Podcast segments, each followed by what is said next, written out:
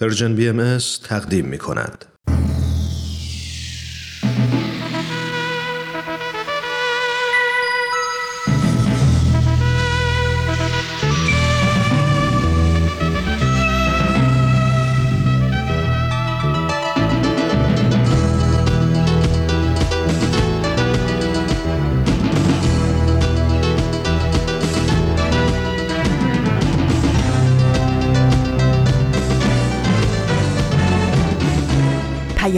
دوست. برنامه ای برای تفاهم و پیوند دلها.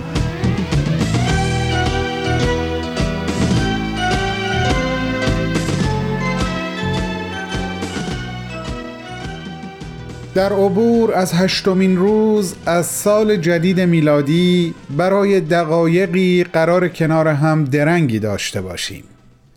برای رد و بدل کردن سلامی پیامی و گفتگوی صمیمانه در حد چند کلامی. پس سلام بر شما. این درنگ کوتاه رو قنیمت میشمریم و معاشرت امروزمون رو از طریق رادیو پیام دوست آغاز می‌کنیم.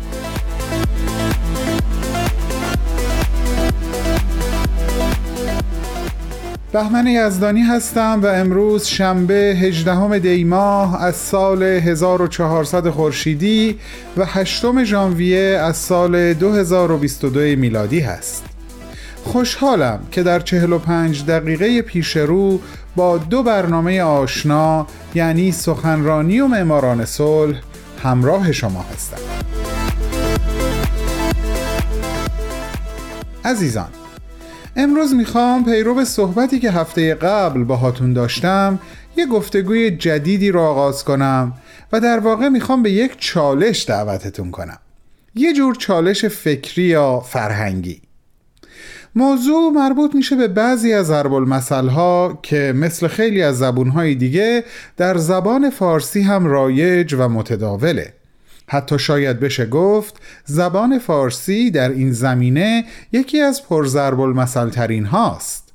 ضرب المثل ها اغلب مفاهیمی رو همراه خودشون دارن که قدمتی چند صد ساله یا شاید حتی بیشتر داره. و این مفاهیم به عنوان یک سری اصول و مبانی در باورهای یک قوم یا یک ملت تثبیت شده و دقیقا مسئله از همینجا شروع میشه. اونجا که افکار رشد می‌کنن تا جایی که دیگه با اونچه که ضرب های قدیمی میگن سازگار نیستند. اینجاست که آدمها به دو دسته نامساوی تقسیم میشن.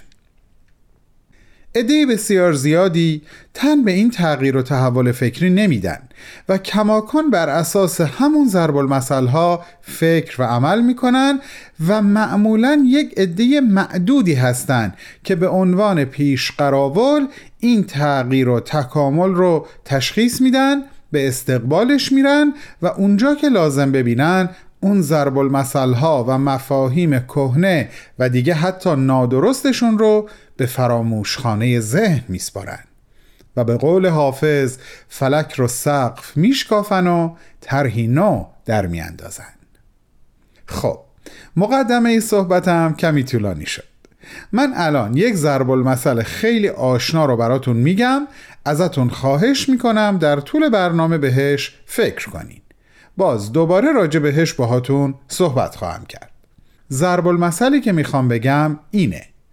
آشپز که دوتا شد آش یا شور میشه یا بی نمک. بسیار عالی. بریم به اتفاق. برنامه سخنرانی امروز رو گوش کنیم بهتون برمیگردم. بفرمایین خواهش می‌کنم.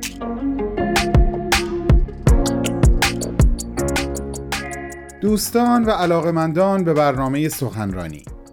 این هفته اولین قسمت از سخنرانی آقای دکتر بهروز ثابت محقق، نویسنده و استاد دانشگاه تحت عنوان آین بهایی و مفاهیم دموکراسی رو تقدیم شما می کنیم. آقای دکتر ثابت این سخنرانی رو در سپتامبر 2021 در سی و یکمین کنفرانس انجمن دوستداران فرهنگ ایرانی ایراد کردند. با هم میشنویم.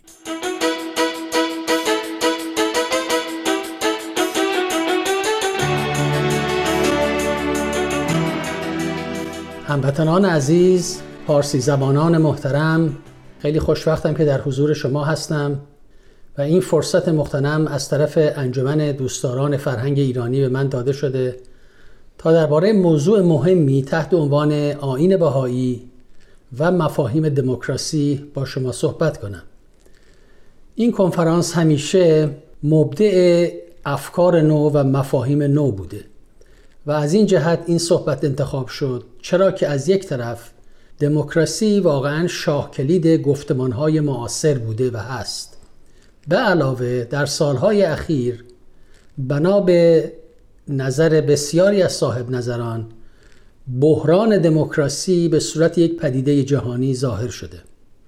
لذا تصمیم بر این گرفته شد که ما نگاهی بکنیم به مفاهیم دموکراسی و ببینیم که نظر آین بهایی در مورد این مفاهیم چیست. قبل از وارد شدن به بحث لازم است که این رو اضافه بکنم که مقایسه ما دو پدیده یکسان و مشابه نیست.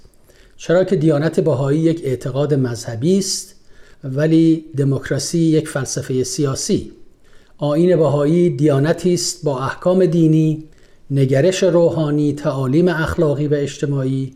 اما دموکراسی یک نهاد غیر دینی است که هدفش قبل از هر چیز سازمان دادن به حیات اجتماعی و اقتصادی بشر است.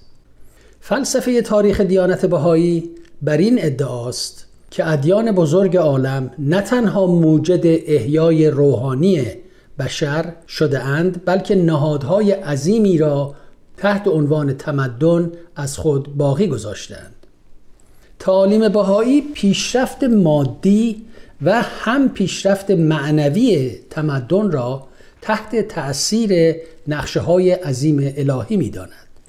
لذا تاریخ ادیان و تاریخ تحول جوامع هرچند مثل دو رشته در هم بافته اند اما هر یک را باید مطابق مقتضیات خود مطالعه کرد. چرا که یکی از تأثیرات وحی پدیدار شده و در دیگری نقش عقل و اراده انسان در ساختن تمدن حضور دارد.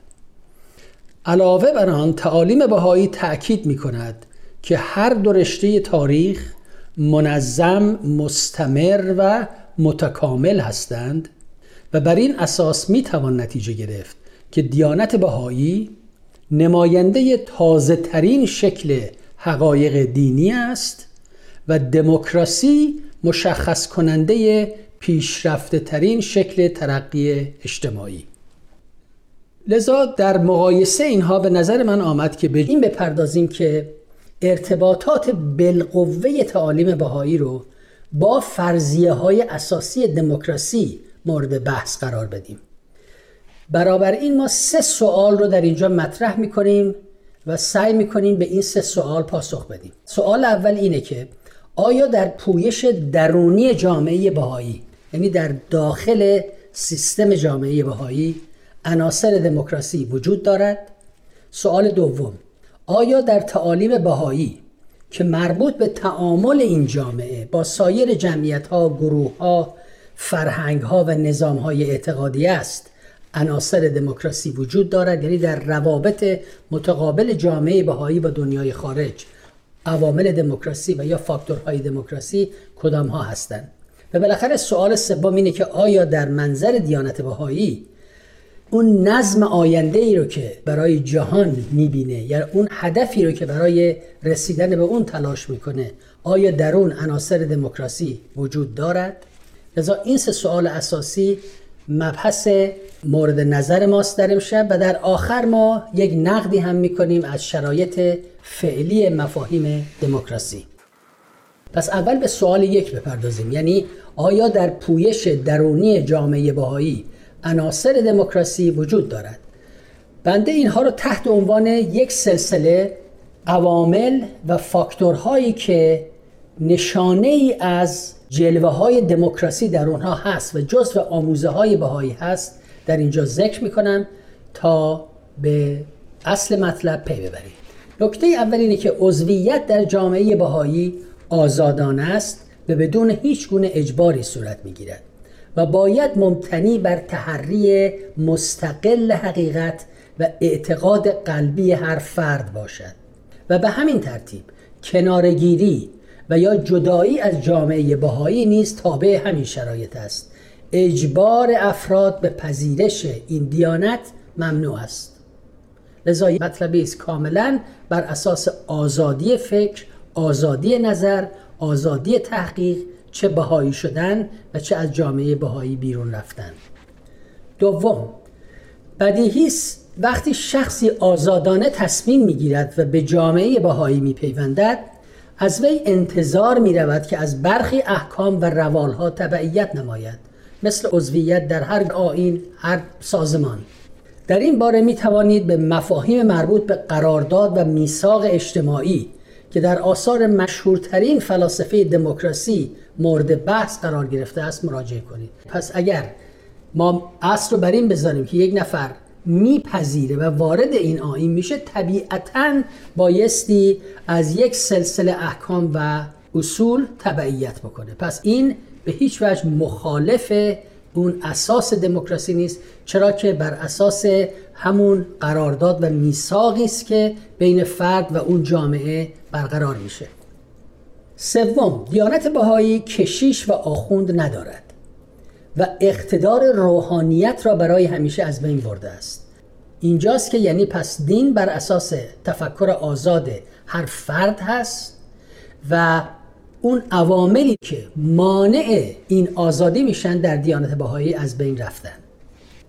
نکته بعد این است که در دیانت بهایی رهبری فردی جای خود را به هیئت‌های حقوقی و نهادهای انتخابی در سطوح محلی، منطقه‌ای، ملی و بین المللی داده است. و رأیگیری به صورت آزاد، عمومی، سری و بدون حزب بازی و تبلیغات انجام می شود یعنی اداره جوامع بهایی توسط این نهادهاست که به این ترتیب انتخاب میشن که کاملا بر مبانی دموکراتیک استوارن نکته یه اینه که تصمیم گیری در هر سطح و در هر منطقه و در چه در سطح ملی چه در سطح بین المللی مبنی بر اصل مشورت و اقدام جمعی است. یعنی بایستی اجماع صورت بگیره اون اجماع به وجود بیاد و بعد بر اساس اون تصمیم گرفته بشه. البته بحث مشورت در آینه بهایی خودش بحث بسیار مفصلی است که از حوصله این صحبت ما خارج است.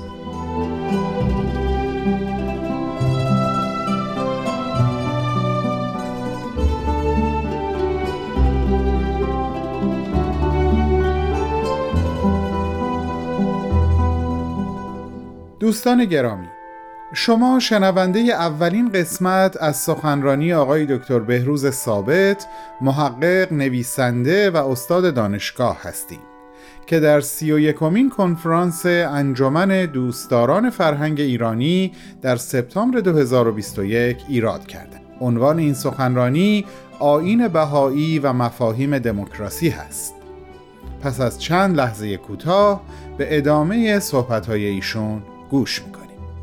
با ما همراه باشید.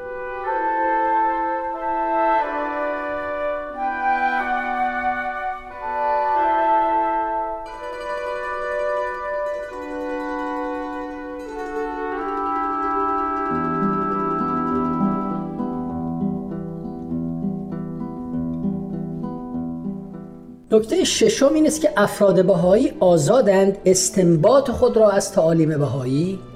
و دعوی حضرت بهاءالله داشته باشند و تشویق شدهاند که با استفاده از آثار مقدسه نیروی عقل و خرد و شواهد علمی در این باره نتیجه گیری کنند.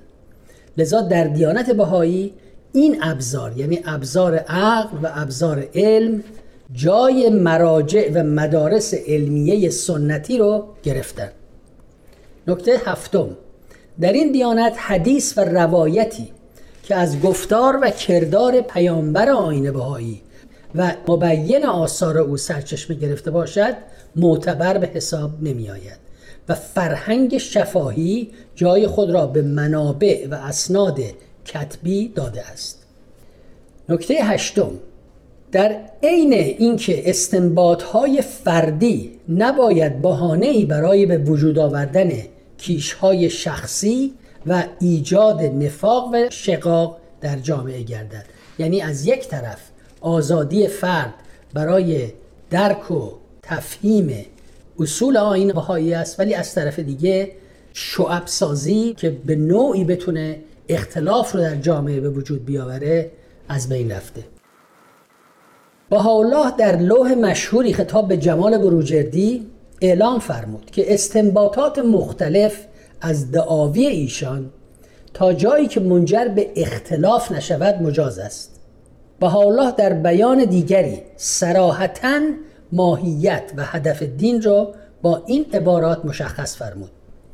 ای پسران انسان دین الله و مذهب الله از برای حفظ و اتحاد و اتفاق و محبت عالم است. او را سبب و علت نفاق و اختلاف و زقینه و بغضا منمایید. آثار بهایی به طور کلی بر این تکیه دارد که دین باید سبب الفت و محبت باشد و اگر سبب بغض و اداوت شود بیدینی بهتر است. وچه مشترک این بیانات آن است که مسائل ماوراء طبیعه مباحث مربوط به تئولوژی و مباحث دینی نباید باعث جنگ و اختلاف در جامعه بشه. دین از نظر روحانی از راه رابطه اش با حقیقت قایی عالم یعنی خداوند تغذیه می گردد اما در این جهان و در تعاملات و جریانات اجتماعی عمل می کند آثار بهایی چنین استدلال می کنند که اگر دین سبب اختلاف شود نشانه آشکاری است از اینکه از منبع روحانی خود گسسته است. در این صورت خداوند از آنچه که مردم در ذهن خود تجربه دینی تصور می کنند ناپدید گشته است.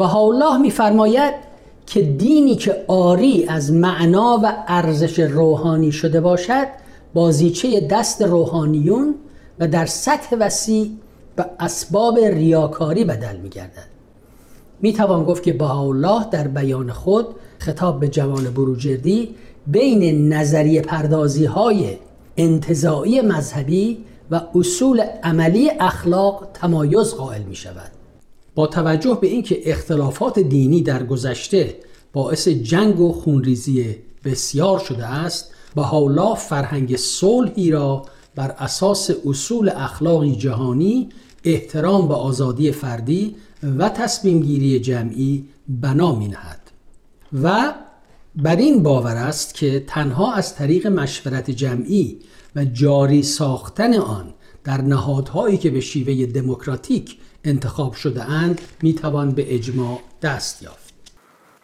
نکته یازدهم رو در این بدنه داخلی جامعه بهایی می توان به این صورت مطرح کرد که روال استیناف در ساختار نهادهای اداری جامعه بهایی به خوبی جا افتاده است.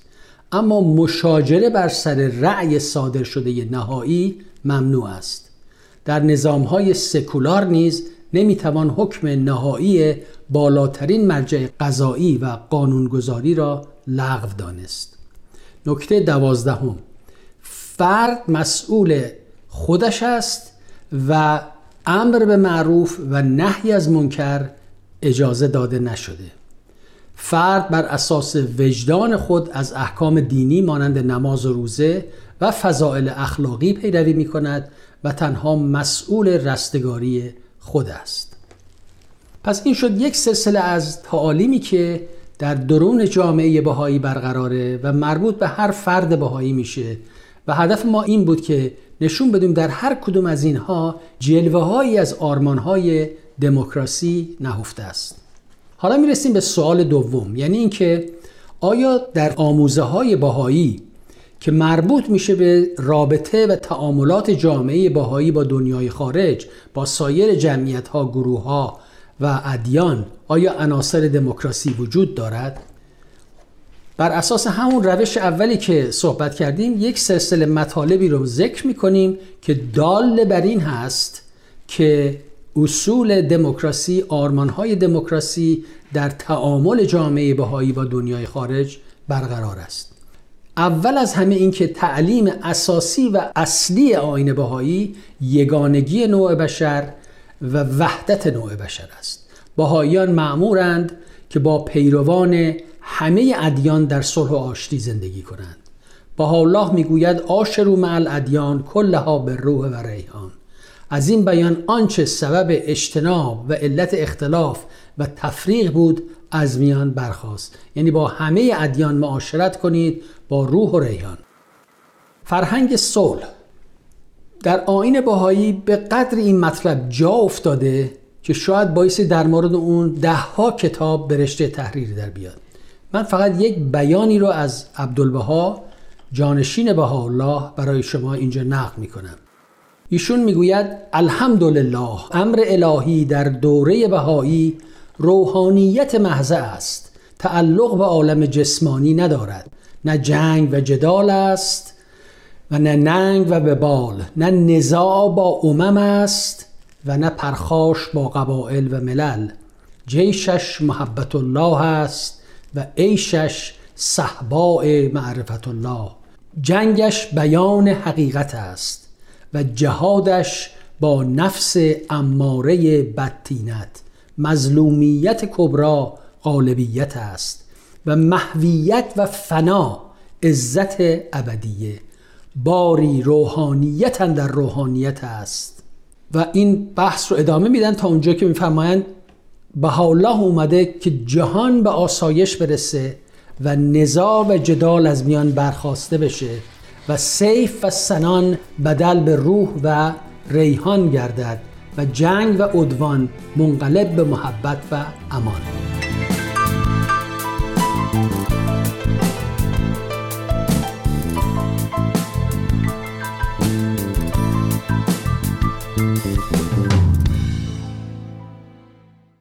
همراهان عزیز اولین قسمت از صحبت‌های آقای دکتر بهروز ثابت رو تحت عنوان آین بهایی و مفاهیم دموکراسی شنیدیم. همونطور که خدمتتون ارز کردم این سخنرانی در سی و یکمین کنفرانس انجمن دوستداران فرهنگ ایرانی در سال 2021 ایراد شده بود. از شما دعوت می‌کنیم شنبه هفته آینده شنونده ادامه صحبتهای ایشون باشید. با بهترین آرزوها.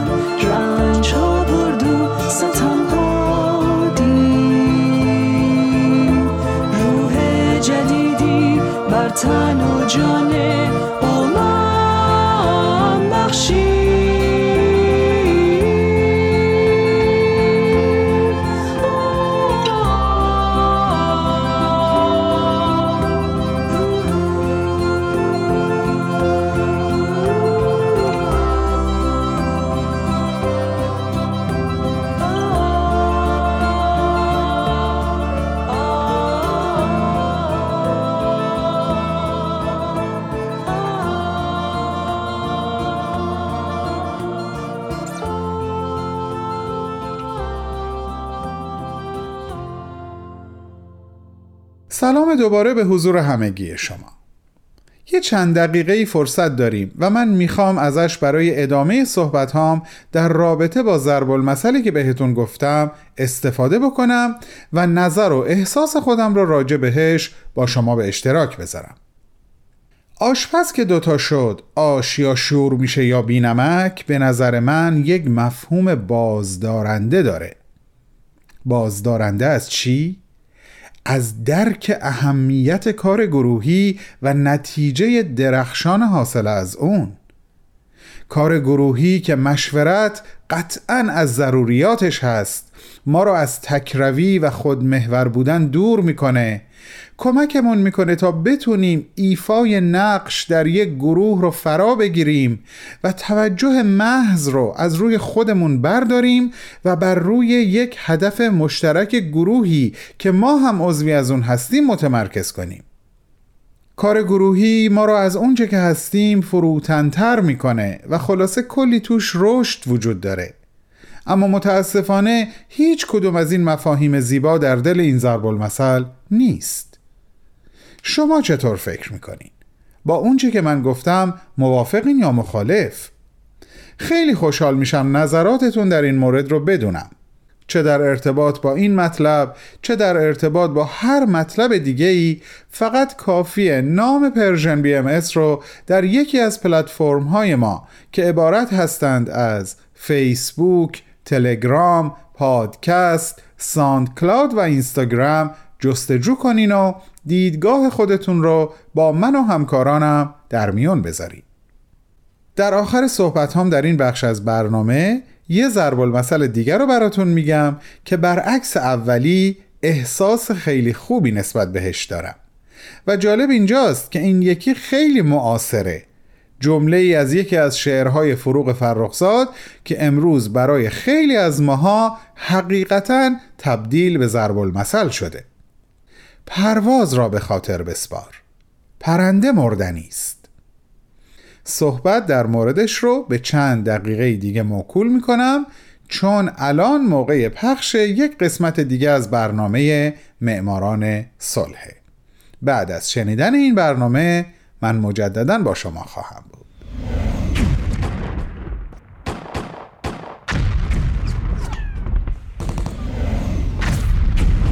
معماران صلح.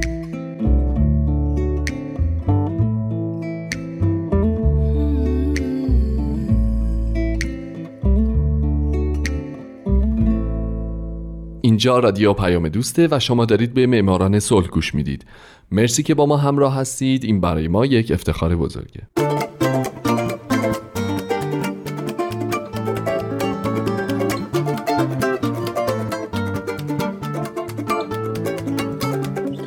سلام به شما به معماران صلح خوش اومدین.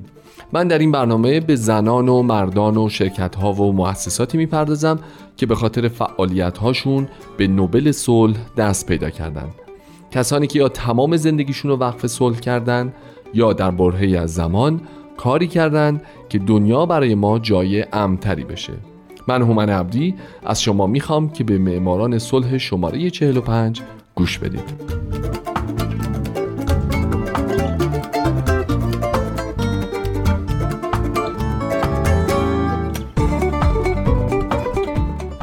این هفته سال 1946 میلادی امیلی گرین بالچ.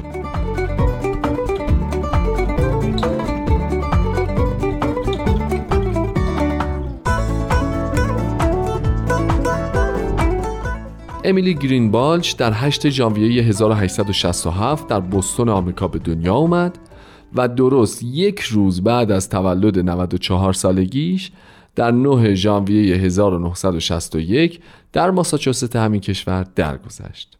او رئیس افتخاری اتحادیه بینالمللی زنان برای صلح و آزادی بود. استاد دانشگاه در رشته های اقتصاد، تاریخ و جامعه شناسی بود و به خاطر تلاش های مادام العمرش در جهت خلع سلاح و همچنین برای همکاریهاش با اتحادیه بین المللی زنان برای صلح و آزادی در سال 1946 برنده جایزه نوبل صلح شد. البته او در این سال تنها برنده نبود دوستای خوبم. جان مات یکی دیگه از برندگان این ساله که من در برنامه هفته بعد به زندگی او خواهم پرداخت.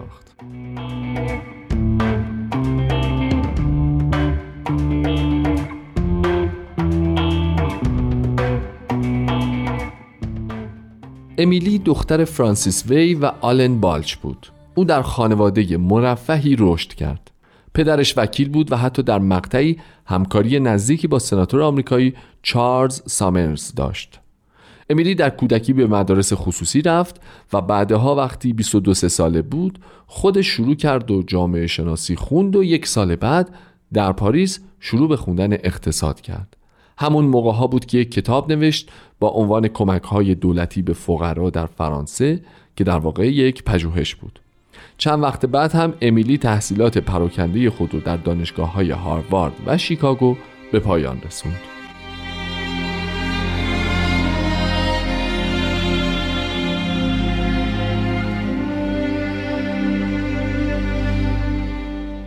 در سال 1913 امیلی دیگه استاد دانشگاه شده بود و دانشجویانش رو با افکار روشن و تجاربی وسیع تربیت می‌کرد و اصرار می‌کرد که اونها می‌تونن قضاوت و داوری های مستقلی در رابطه با مسائل مختلف داشته باشن. به شرط اینکه علاوه بر تحقیقات علمی دانشگاهی کتاب های دیگه رو هم بخونن. علاوه بر تدریس در دانشگاه امیلی در زمینه کودکان کار، برنامه ریزی شهری، مهاجرت، عدالت نژادی، حق رأی زنان و دستمزد و شرایط بهتر برای کارگران در همایش ها، جنبش ها و سخنرانی های زیادی شرکت کرد و به فعالیت پرداخت. که البته این آخری یعنی فعالیت برای زندگی بهتر کارگران باعث دردسر برای اون هم شد. چرا که حکومت آمریکا فکر می‌کرد او یک کمونیست خطرناکه و حتی بعد از اینکه او جایزه نوبل صلح رو هم دریافت کرد دولت بهش همچنان تبریک نگفت.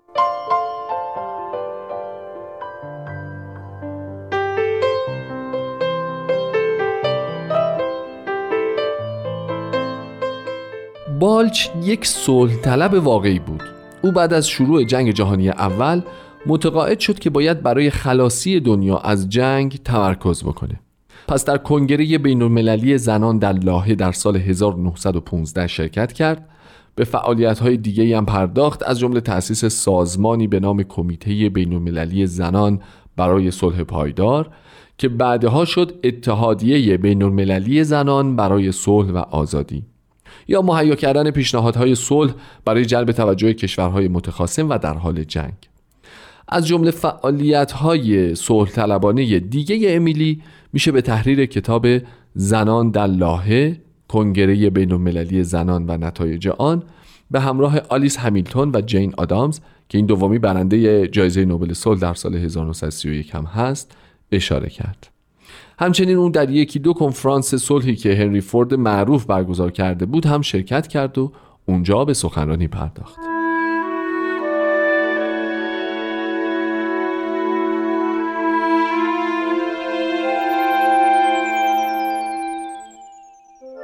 امیلی بالچ بعد از بازگشته به آمریکا به طور جدی بر علیه ورود آمریکا به جنگ مبارزه کرد. بعد چون هیئت امنای کالج مرخصی شد تمدید نکردن و او رو اخراج کردند در هفته نامه لیبرال نیشن به کار مشغول شد و شروع به نوشتن کرد. از جمله کتابی نوشت با عنوان روش های حل و فصل بزرگ با مقدمه ای از نورمن انجل که اون هم اگه یادتون باشه چند سال پیش یعنی چند سال بعد که در چند برنامه پیش بهش پرداختیم و برنده جایزه نوبل صلح شد. بعد از مدتی امیلی شد دبیر اتحادیه بین المللی زنان برای صلح و آزادی تا سال 1922 بعدتر در سال 1934 او دوباره دبیر این اتحادیه شد برای یک سال و نیم و حتی جایزه نقدی نوبل صلح خودش رو هم به همین اتحادیه اهدا کرد. با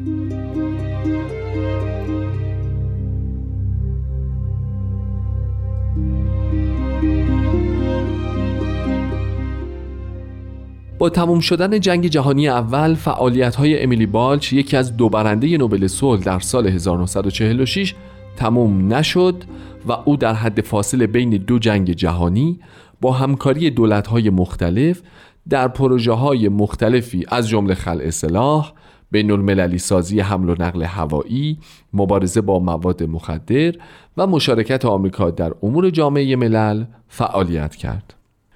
در سال 1926 از طرف اتحادیه بین‌المللی زنان برای صلح و آزادی معمول شد تا به بررسی و تحقیق درباره شرایط هاییتی که اون زمان در محاصره تفنگداران نیروی دریایی آمریکا بود بپردازه.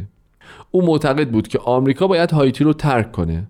همچنین در دهه سی تا اونجایی که تونست برای کمک به قربانیان آزار و اذیت رژیم نازی آلمان به فعالیت پرداخت.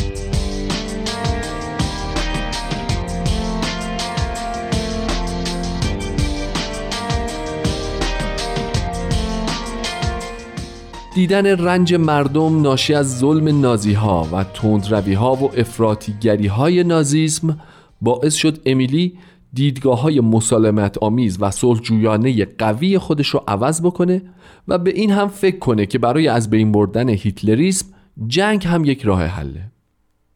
اما همزمان به فعالیت های صلح طلبانش هم ادامه می‌داد دوستای خوبم. حتی وقتی بالش در سال 1946 و در 79 سالگی جایزه نوبل رو گرفت خودش رو بازنشسته نکرد و علا رغم وضع جسمانی نامساعدش همچنان به فعالیت در اتحادیه بین المللی زنان برای صلح آزادی می پرداخت. او در سال 1959 به عنوان رئیس مشترک کمیته‌ای که به مناسبت بزرگداشت صدمین سالگرد تولد جین آدامز رفیق روزهای گذشتش و برنده جایزه نوبل 1931 برگزار می‌شد خدمت کرد.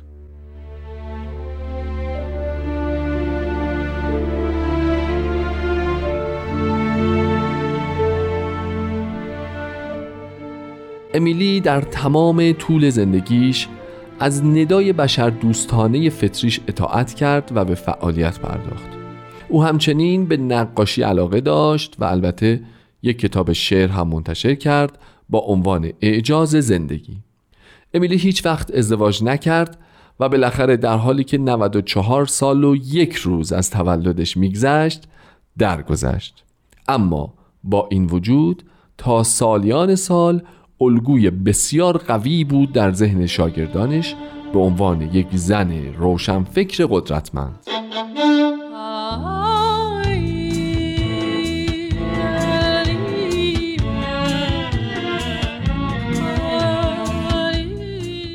دوستای خوب شنوندگان نازنین و فارسی زبانان دوست داشتنی.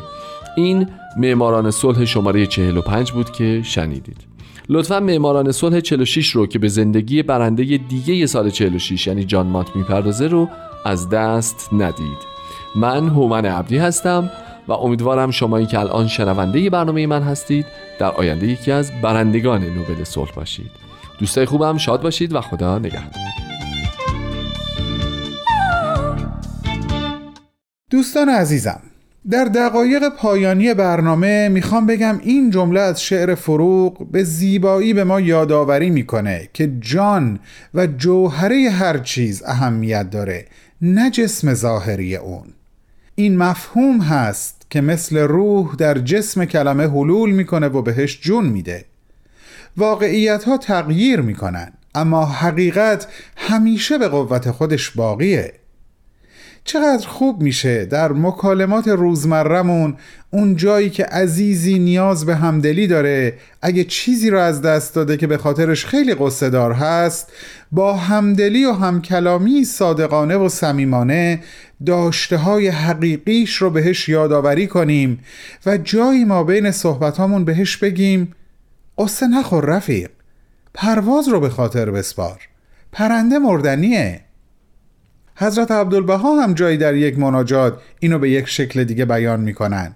اون جایی که میفرمایند طالب رائحه طیبه باشیم. از هر گلی انتشار یابد. جویای شمس حقیقت باشیم. از هر افقی طالع شود. چه بسا که اینطوری سر یک گپ و گفت دوستانه و یک گفتگوی هدفمند باز بشه و با هم راجع به هر آنچه که حکم پرواز داره و موندگار و جاودانه هست با دوستامون صحبت کنیم. من همان کودک عاشق این دنیا که دلم خاک را پرز گل می‌خواهد. به جای خون که به آن آب دهد. دلم می‌خواهد عشق روی آن ریزد. هوایی که بوی قفس می‌دهد. قفس مرگ ترس انزوا من از جوانه های رویا می‌رویم. می‌دانم زمین روزی شود مثل ما.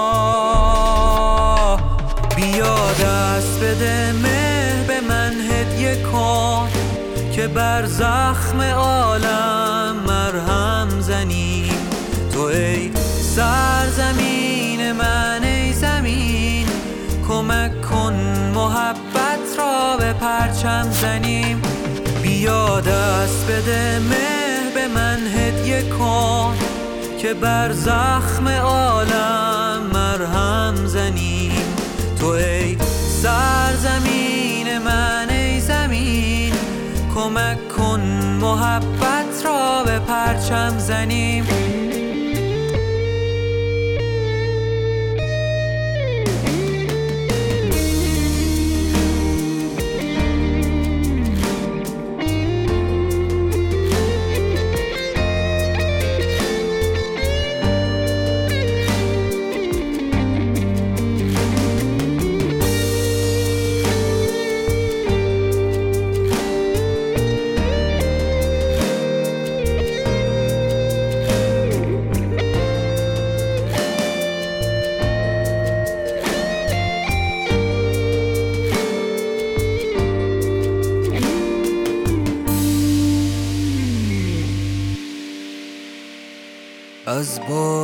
از طوفان نمی ترسد درختی که دلش قرص به ریشه هاست. خنده تو همان ریشه های من است. تا باورم طوفانی که از کینه هاست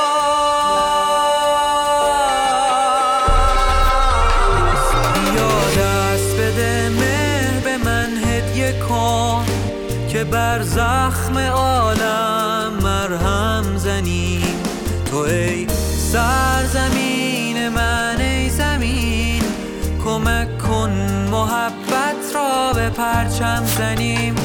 بیا دست بده مه به من هدیه کن که بر زخم عالم مرهم زنیم. تو ای سرزمین من ای زمین کمک کن محبت را به پرچم زنیم. عزیزانم امیدوارم از برنامه های امروز راضی بوده باشین و به قلبتون نشسته باشه. در ضمن عزیزانی که خبرنامه یلدایی این ماه ما رو دریافت کردین امیدوارم از دیدن و خوندن و شنیدن مطالبش لذت برده باشین. وعده ما هفت روز دیگه همین جا و همین ساعت. مراقب خودتون و آشنایان و غریبه هایی که در راهتون میگذرن باشین. تا شنبه بعد خدا حافظ